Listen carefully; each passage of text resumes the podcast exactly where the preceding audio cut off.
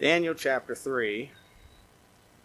I'm going to read the entire chapter so we understand our context. Nebuchadnezzar the king made an image of gold, whose height was threescore cubits and the breadth thereof six cubits, and he set up in the plain of Dura in the province of Babylon. Now, we understand from chapter 2 that this is in direct rebellion against the vision that God gave him of the coming kingdoms.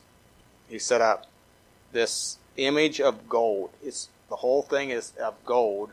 The image he saw in the vision was a head of gold, a breast and arms of silver, thighs and loins of brass, and then legs of iron, and the toes iron mixed with clay.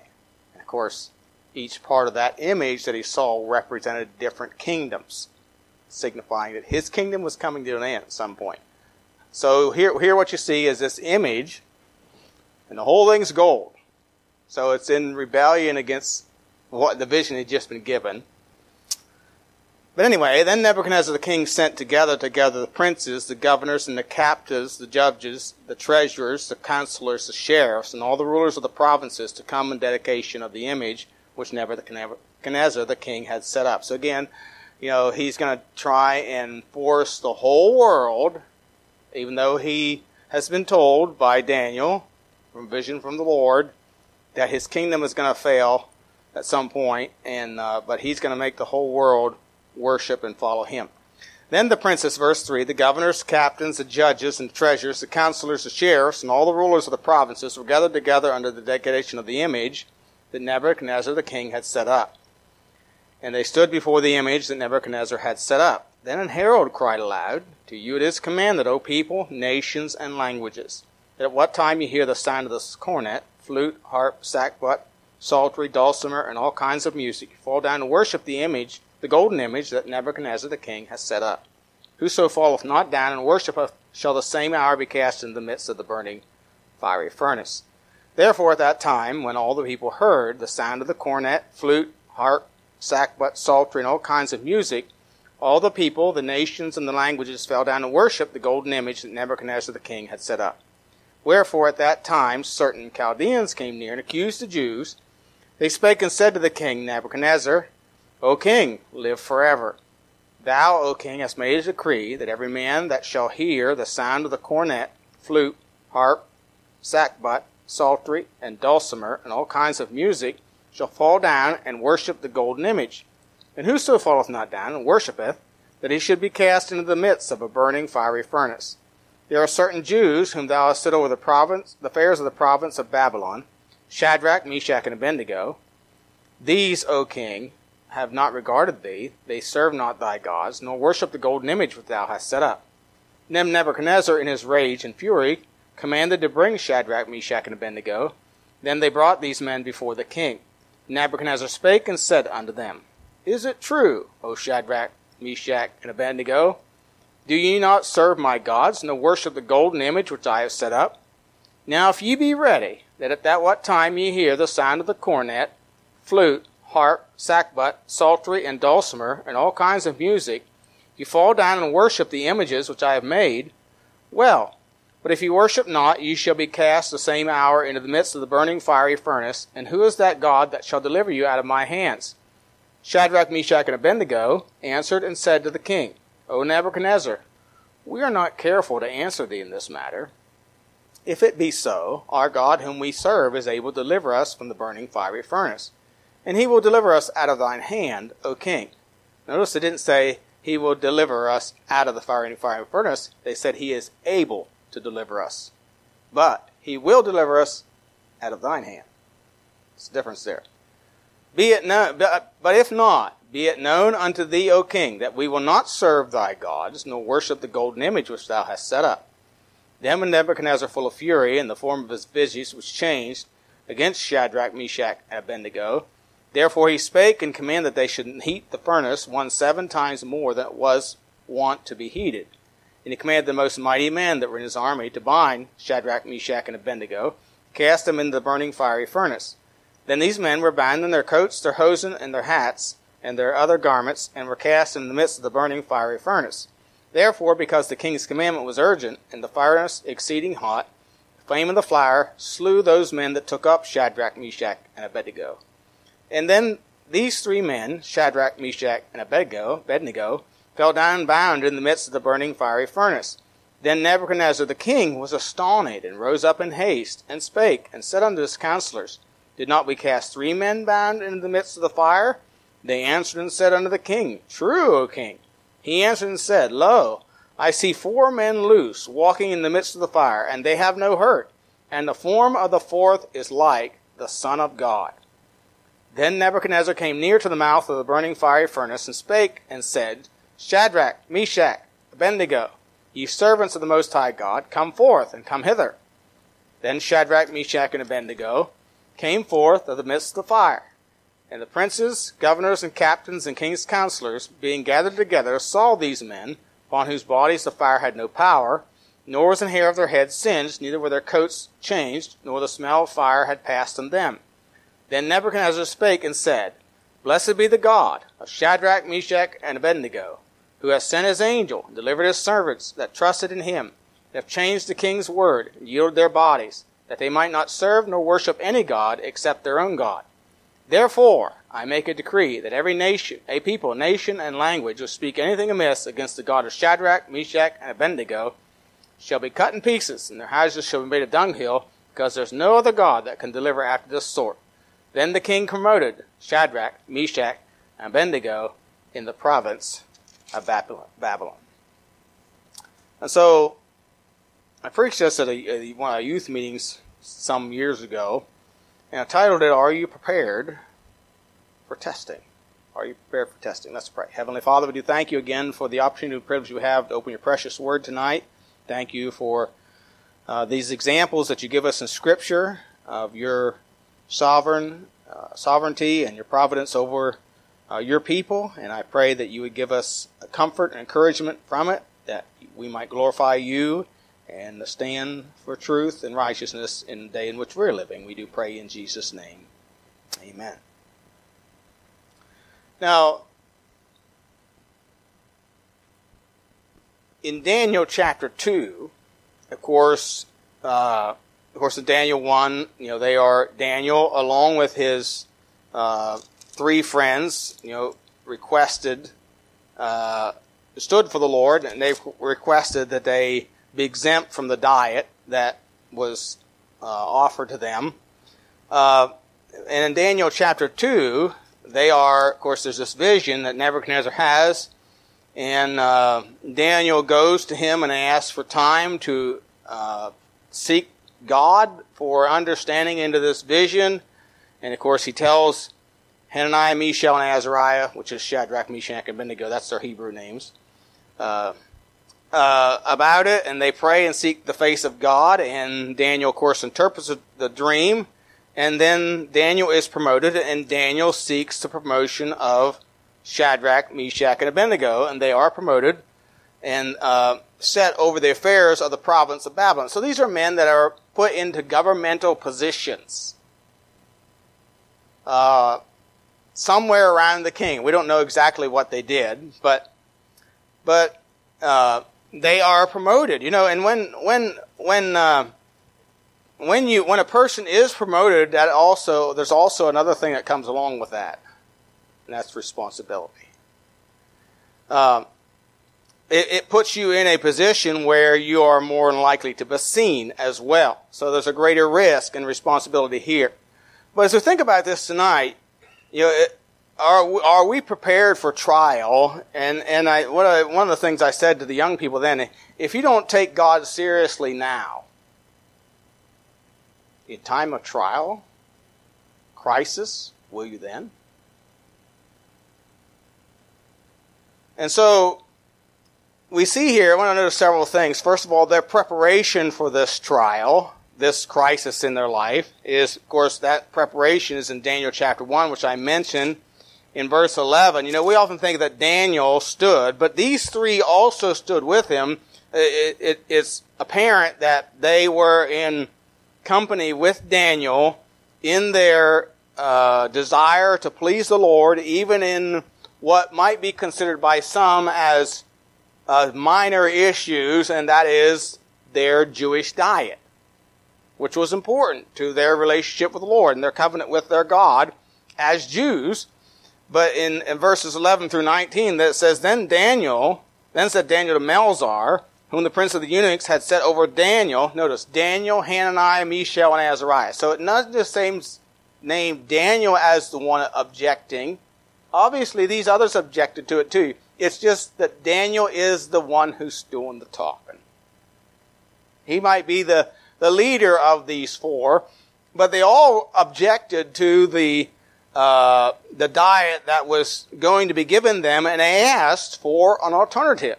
And of course, we know that's granted. And, and, in verse 12, again, prove thy servants, I beseech thee, 10 days. Let them give us pulse to eat and water to drink. Let our countenance. So, so there, there you know, there's this plural all the way through this. And, and then at the end of the, this time, the king communed with them, verse 19. Among them all was found none like Daniel, Hananiah, Mishael, and Azariah. So, they had participated in Daniel with observing uh, of God's commandments to them concerning their dietary laws. Uh, you know, we might compare this today to Bible biblical standards. And a lot of people say, well, that's minor issues, preacher. You know, I had a preacher tell me that's just divisive things, you know, and, and nobody does that today. And, you know, and, and they just don't want to do it.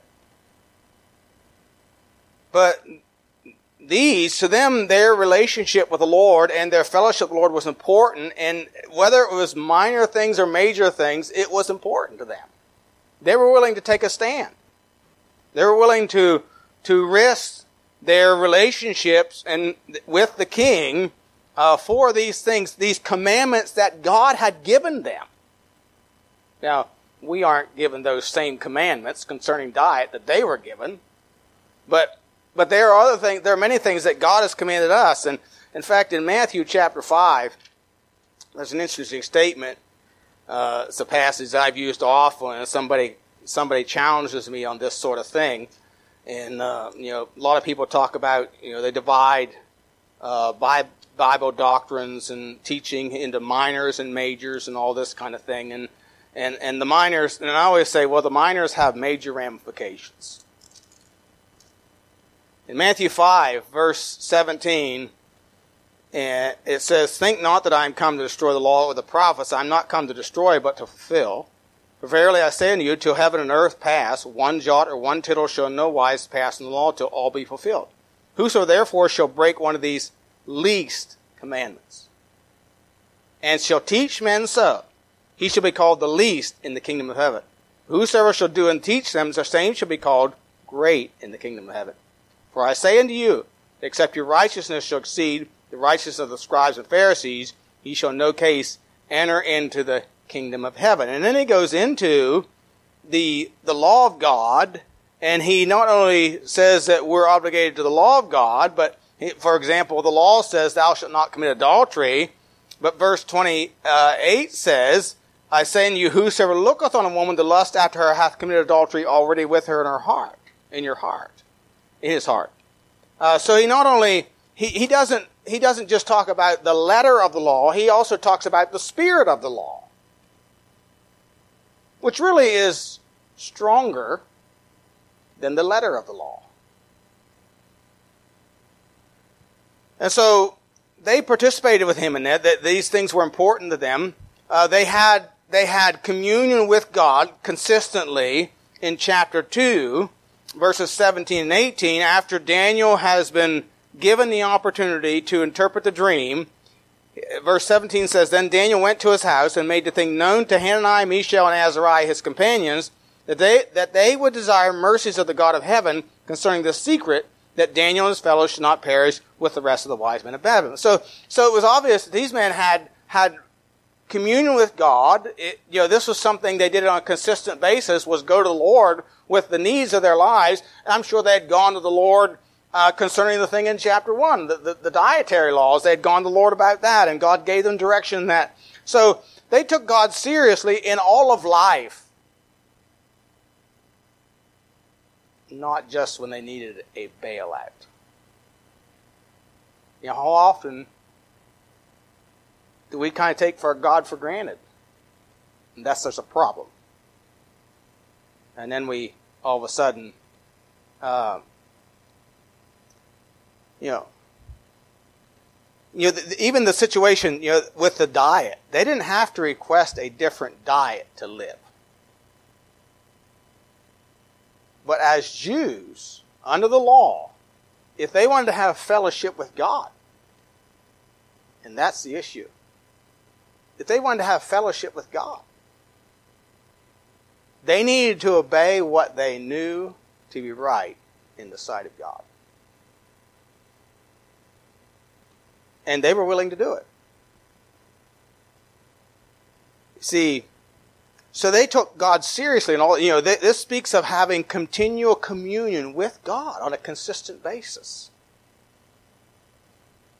Uh, we see also that he was their hope in uh, chapter three, our text, chapter three, verse sixteen through eighteen. says Shadrach, Meshach, and Abednego. Of course, that's the same people as Azariah, Mishael, and Azariah It's just that these Shadrach, Meshach are their Babylonian names, given to them to help them forget that they were Jewish. Shadrach, Meshach, and Abednego answered and said to the king, O Nebuchadnezzar, we are not careful to answer thee in this matter. If it be so, our God whom we serve is able to deliver us from the burning fiery furnace, and he will deliver us out of thine hand, O king. So, so if he he may deliver us out of the furnace, but we can be assured of one thing He will deliver us out of thy hand. Because if He doesn't deliver us out of the furnace, they're, they're going to be with the Lord. They're going to be delivered out of the hand of the king. One way or the other. If it's through the furnace or by death, they are going to be delivered from the hand of the king. That's the thing we need to understand. You see, he was their hope. And then he says, but if not. In other words, if he don't deliver us from this furnace, be it known unto thee, O king, we will not serve thy gods, nor worship the golden image which thou hast set up. You see, they understood. Of course, they knew about the dream. They knew about the dream.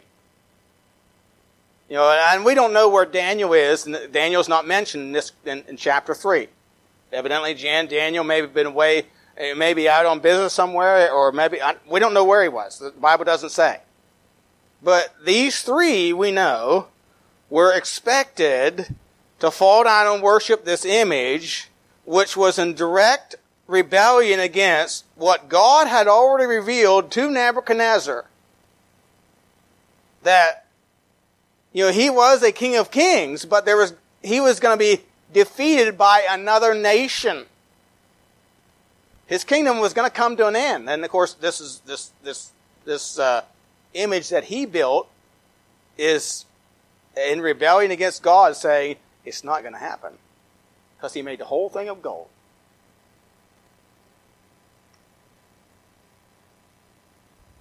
But see, they they had they their hope was in the Lord. Their trust was in Him, not in the king. Their security was in God not in the king. And it didn't matter what decree the king made, it didn't change their minds. They were going to serve God. You know, we have a lot of things happening in our world today. A lot of people in places of authority and government making mandates and lockdowns and all sorts of stuff. But our hope is in the Lord, not in them. And we need to trust in Him. Psalm 39, verse 7 says, And now, Lord, what wait I for? My hope is in Thee. You know, they didn't trust in the fact that they had been promoted in government. You know, chapter 2, verse 49 tells us that, that maybe they would be exempted from it. but they weren't.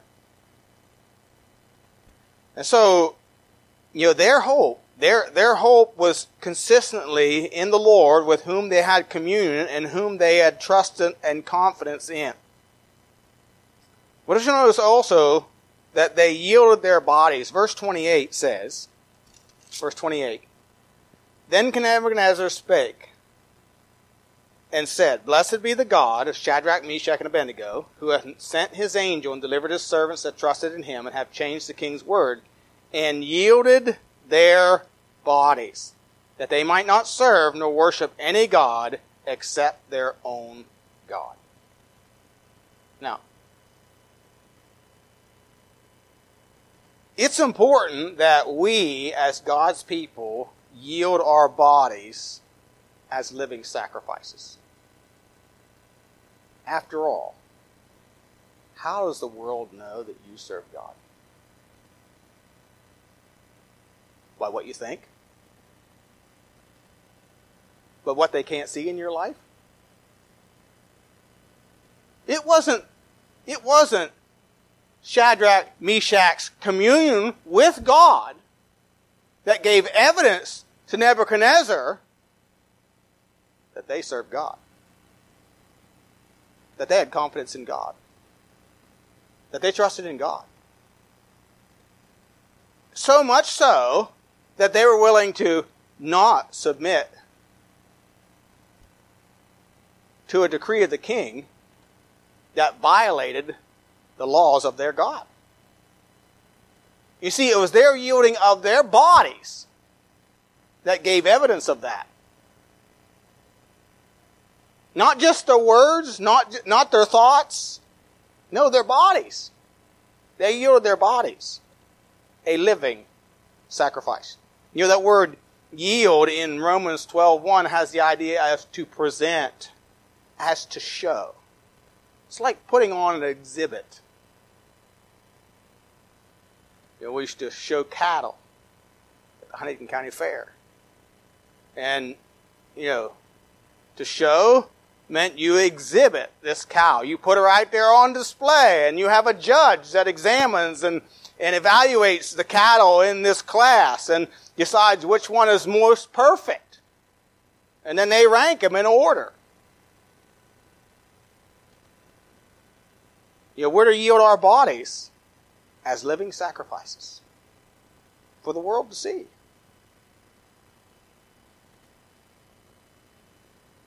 Well, what is it that keeps us from yielding our bodies as living sacrifices? Many times. Well, sometimes it's relationships. Look at 1 Samuel chapter 2. 1 Samuel chapter 2.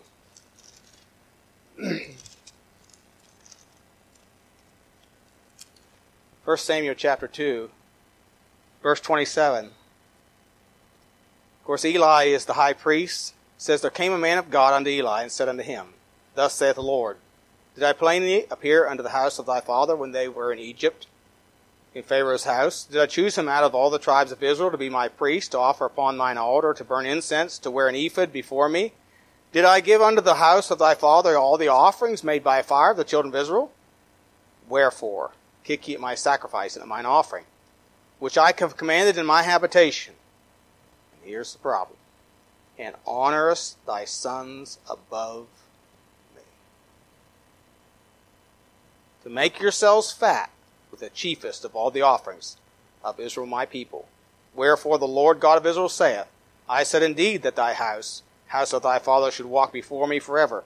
But now the Lord saith, Be it far from me, for them that honor me I will honor, and they despise me shall be lightly esteemed. You see, Eli honored his sons above the commands of God. The reality is, his sons were idols to him. They became idols. It became a source of false worship in the life of Eli. You know, one of the most discouraging things to me as a preacher is to see pastors that have preached standards all their life, and then their children grow up. And they don't hold the standards. And then the pastors don't preach them either. They change. preach separation. That's very discouraging. What, what are we doing? We're honoring relationships over God.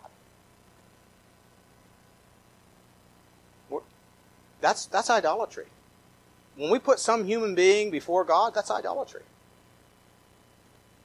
You know, these are the things that keep us from yielding our bodies as living sacrifices. There's, of course, the world. 2 Timothy 4.10 says, For Demas hath forsaken me, having loved this present world. Eudemus had worked with Paul, worked alongside Paul. In Philemon, verse 24, Paul names some men that worked with him. He says, Marcus, Aristarchus, Demas, Lucas, my fellow laborers. So here was somebody that worked together alongside of the Apostle Paul.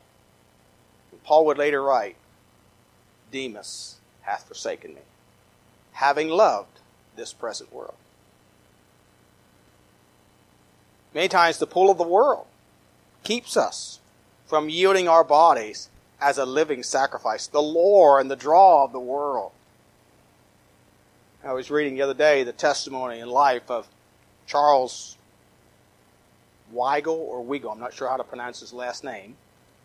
He was a, a, a songwriter. He wrote he wrote the song "No One Ever Cared for Me Like Jesus," and many others. But he was an evangelist, and and um, back in the uh, I think he was born in the 1800s, and, and so he lived up until the 1960s or early 70s. Anyway, but his wife, at one point in his life, his wife said, Charlie, I don't want to live this life anymore. I'm going to the life of the bright lights. And his only da- child, a daughter, went with her. And he put him on a train. And they went to California. four or five years later, on her deathbed, she said to her daughter, See if you can contact your father and ask him to pray for me, that God would be merciful to a sinner such as I. See, what was it? The lore of the world. The lore of the world. Oh, it's strong. But we must give up the world. There's the love of money. 1 Timothy 6 10 says, The love of money is the root of all evil, which was some comforted after. They have erred from the faith and pierced themselves through with many sorrows. Know, the love of money has betrayed many or seduced many. Judas betrayed the Savior who died for him for 30 pieces of silver.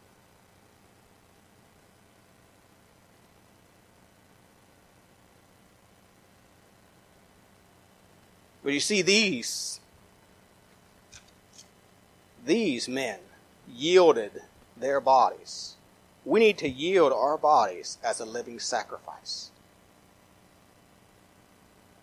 But I want you to notice another thing here we see. God's promises are realized. In verses 23 through 25, it says, And these three men, Shadrach, Meshach, and Abednego, fell down, bound into the midst of the burning fiery furnace. Then Nebuchadnezzar the king was astonished, rose up in haste, and spake, and said unto his counselors, Did not we cast three men bound in the midst of the fire?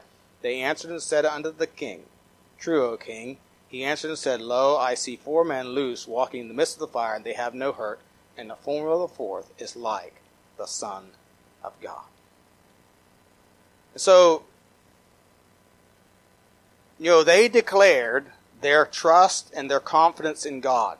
They said, we'll, we'll yield, we yield our bodies. We'll give our lives for the Lord. We trust Him with our life. It Colossians chapter 3 says? When Christ, who is our what? Life. He's our life. Your life, as a child of God, our life is in the hand of God. And, and as servants of God, we ought to submit to Him and allow Him to determine whether we live or whether we die.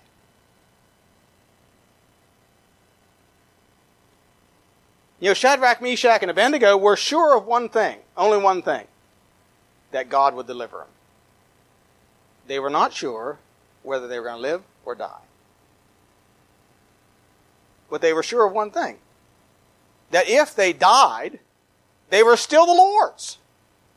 They were sure that they were God's children, and they were sure that if they died, they would still be God's children, and that they would go to be with the Lord.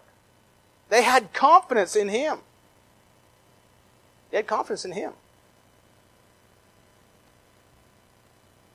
And we need to have that confidence in our Lord. You know, one of my favorite two verses in the Bible is Hebrews 13, 5 and 6. Let your conversation be without covetousness. For he has said, I will never leave thee nor forsake thee.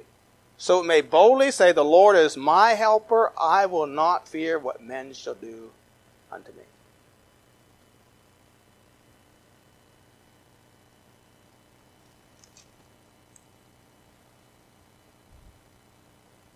And here we see, you know, these men that yielded their bodies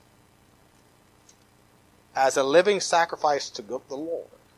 Now, we do know that there are examples in the Bible where people did the same kind of thing, and God did deliver them, but they died. It cost them their physical life. Stephen. You know, people have asked me the, asked me questions, and it's a legitimate question. So why did God allow Shadrach, Meshach, and Abednego to live and not Stephen?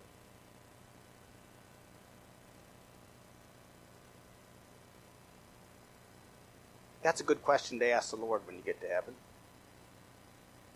I do have an opinion, though. What was the result of the death, the testimony and death of Stephen? The Apostle See, God's sovereign. God knows the end from the beginning. God knows what will come of whether Shadrach, Meshach, and Abednego live. And of course, we see here what does become of that. The decree that Nebuchadnezzar makes. And later on, God still works in Nebuchadnezzar's life, and I believe that Nebuchadnezzar realizes, I need to submit to this God. Through the tree dream and being made live like a beast for seven times, probably seven years. Chapter 4 tells us all about that. But we see in, in Acts, you know, the, the fruits of uh, um, Stephen's death is the Apostle Paul. He, the life of Stephen and the testimony of Stephen, it was obvious, brought great conviction into Paul's life, Saul's life. It says, you know, that's what that's what it means in, in Acts 9 where it says, It's hard for thee to kick against the pricks. Saul was bothered by it. You know, when somebody is often when, when somebody acts very uh, antagonistic, it's because they're really bothered by whatever it is that's bothering them. And there wasn't anybody more antagonistic to God's people than Saul in those days. He was bothered by it. These Christians dying and giving testimony like Stephen and seeing the heavens open and Jesus standing at the right hand of God, that bothered him. It convicted him. And then to hear Stephen say, lay not this sin their charge.